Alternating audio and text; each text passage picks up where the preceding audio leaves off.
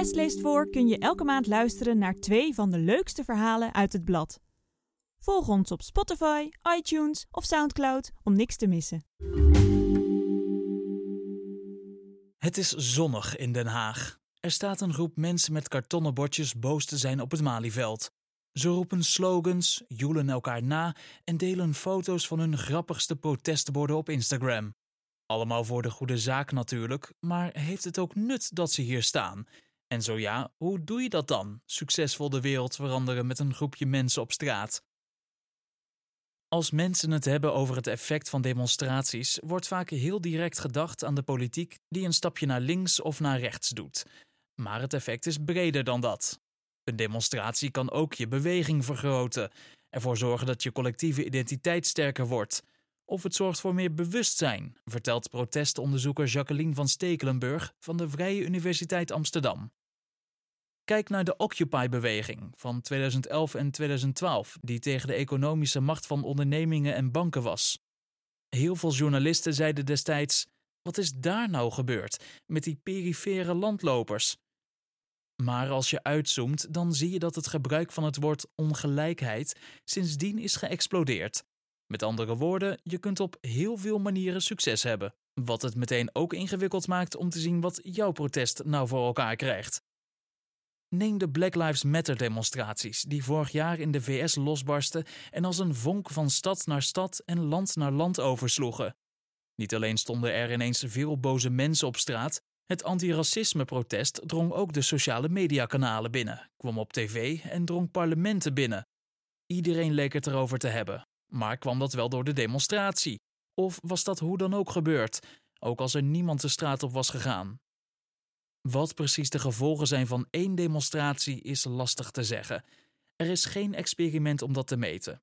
Je kunt niet honderd mensen op de dam zetten en dan de tijd terugspoelen en er niemand laten staan, om zo eens goed te vergelijken wat het verschil in opkomst nu uitmaakt. Maar er is wel een factor die protestonderzoekers een handje kan helpen: het weer. Op zomerse dagen is het net wat aantrekkelijker om een uurtje op een plein te staan dan wanneer de regen met bakken uit de hemel komt vallen. Goed, hardcore actievoerders laten zich heus niet tegenhouden door een lullige bui. Maar er zijn genoeg anderen die hun actiebereidheid misschien wel laten afhangen van reistijd en andere randzaken. Stel nou dat er op één dag een boel protesten zijn voor hetzelfde doel, maar op verschillende plekken. Op sommige plekken regent het en op andere plekken niet. Dan kun je ineens vergelijken wat het verschil is tussen een protest met een relatief hoge opkomst, want zonnig, en een demonstratie met een relatief laag aantal mensen, want regen. Dat gebeurde bijvoorbeeld in 2009 in de Verenigde Staten. Op Tax Day, een dag in april waarop Amerikanen hun belastingformulieren ingeleverd moeten hebben, gingen mensen van de rechtse Tea Party-beweging massaal de straat op. Ze vonden dat het ook wel wat minder kon met die overheidsuitgaven en dus ook met de belastingen. In totaal waren er meer dan 500 demonstraties verspreid over het land. Maar april doet wat hij wil, dus niet overal konden de actievoerders op een even stralende dag rekenen. Op regenachtige plaatsen waren gemiddeld 60% minder mensen de straat op gegaan. Onderzoekers van Harvard University rekenden in 2020 na wat voor verschil dat maakte. Wat bleek? Op plaatsen waar Tax Day destijds zondag was, was de verschuiving naar conservatief bij de volgende verkiezing groter dan op plekken waar het weer tegenviel. Ervan uitgaande dat de regengoden niet stiekem ook stembiljetten invulden, moet het verschil dus wel komen door het aantal demonstranten dat kwam opdagen.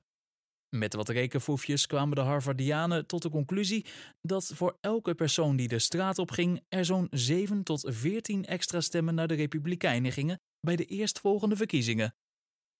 Als dat zo is, dan staan die mensen op het Malieveld er in ieder geval niet hun tijd te verprutsen.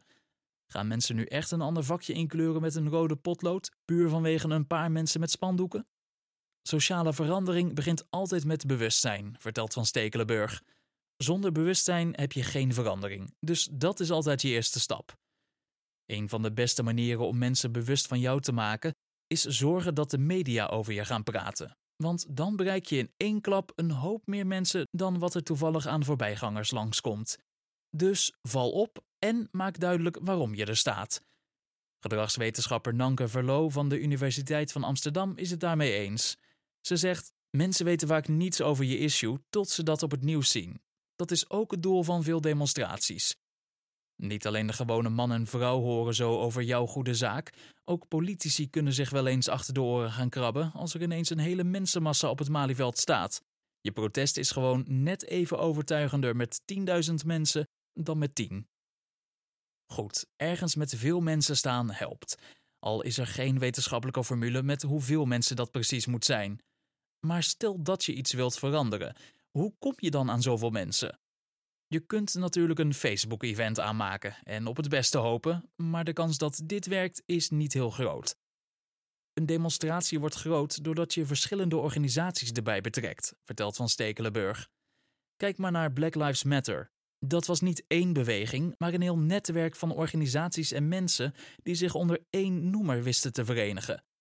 In Amsterdam werkte Kick-Out Zwarte Piet, zelf ook weer een samenwerking, samen met Black Queer and Trans Resistance Netherlands. In Groningen gingen juist feministen de straat op tegen racisme, met onder meer het Groningen Feminist Network en Black Ladies of Groningen, meldde het dagblad Trouw. Om ervoor te zorgen dat de feministen zich ook bij jouw groep aansluiten, is het handig om je probleem zodanig te verwoorden dat zij zich ook geroepen voelen. In wetenschapstaal heet zoiets je frame vertalen. Je kunt feministen bijvoorbeeld overtuigen om mee te lopen door te vertellen dat het om gelijkheid draait. Wil je je demonstratie echt groot maken, dan zorg je dat de feministen en queers ook weer hun vrienden meeslepen. Van Stekelenburg zegt: We maken een onderscheid tussen eerste en tweede orde mobilisatie. Dit zijn respectievelijk de organisaties die hun achterban mobiliseren en de mensen die dan meegenomen worden. Dat gebeurt bijvoorbeeld als iemand denkt: Ik wil wel gaan, maar niet alleen. Dan vragen ze vrienden om mee te gaan. Zo worden demonstraties echt groot. En wat nou als het niet lukt om veel mensen op te trommelen? Moet je het dan maar opgeven? Niet per se. Het gaat er bij protesten om dat je opvalt. Dat lukt als je opkomst onverwacht groot is, maar dat is niet de enige weg naar Rome. Je kunt, om maar iets te noemen, allemaal opkomen dagen in een landbouwvoertuig. Je kunt een zooi tentjes opzetten in het financiële hart van jouw stad en daar een tijd kamperen. Of je kunt erbij gaan liggen. Dat is wat Extinction Rebellion, een klimaatactivistenclub, nog wel eens wil doen. Van Stekelenburg zegt: Op een gegeven moment hadden ze een drop-dead demonstratie in Utrecht. Die middag werd ik door vijf journalisten gebeld. Er lagen misschien 15 man, maar het was in alle kranten en s'avonds was er nog een reportage op het journaal. En er is nog een middel om snel camera's op je gericht te krijgen: geweld.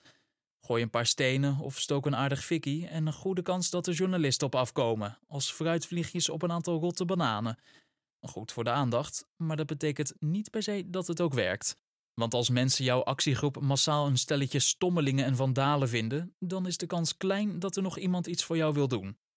Verlo zegt: De boerendemonstraties zijn een interessant voorbeeld. De boeren hebben veel dingen goed afgekeken: het blokkeren van wegen, de spandoeken, de duidelijke boodschap. Maar ze waren soms ook zo agressief met die zware wagens dat steeds meer mensen er moe van zijn geworden.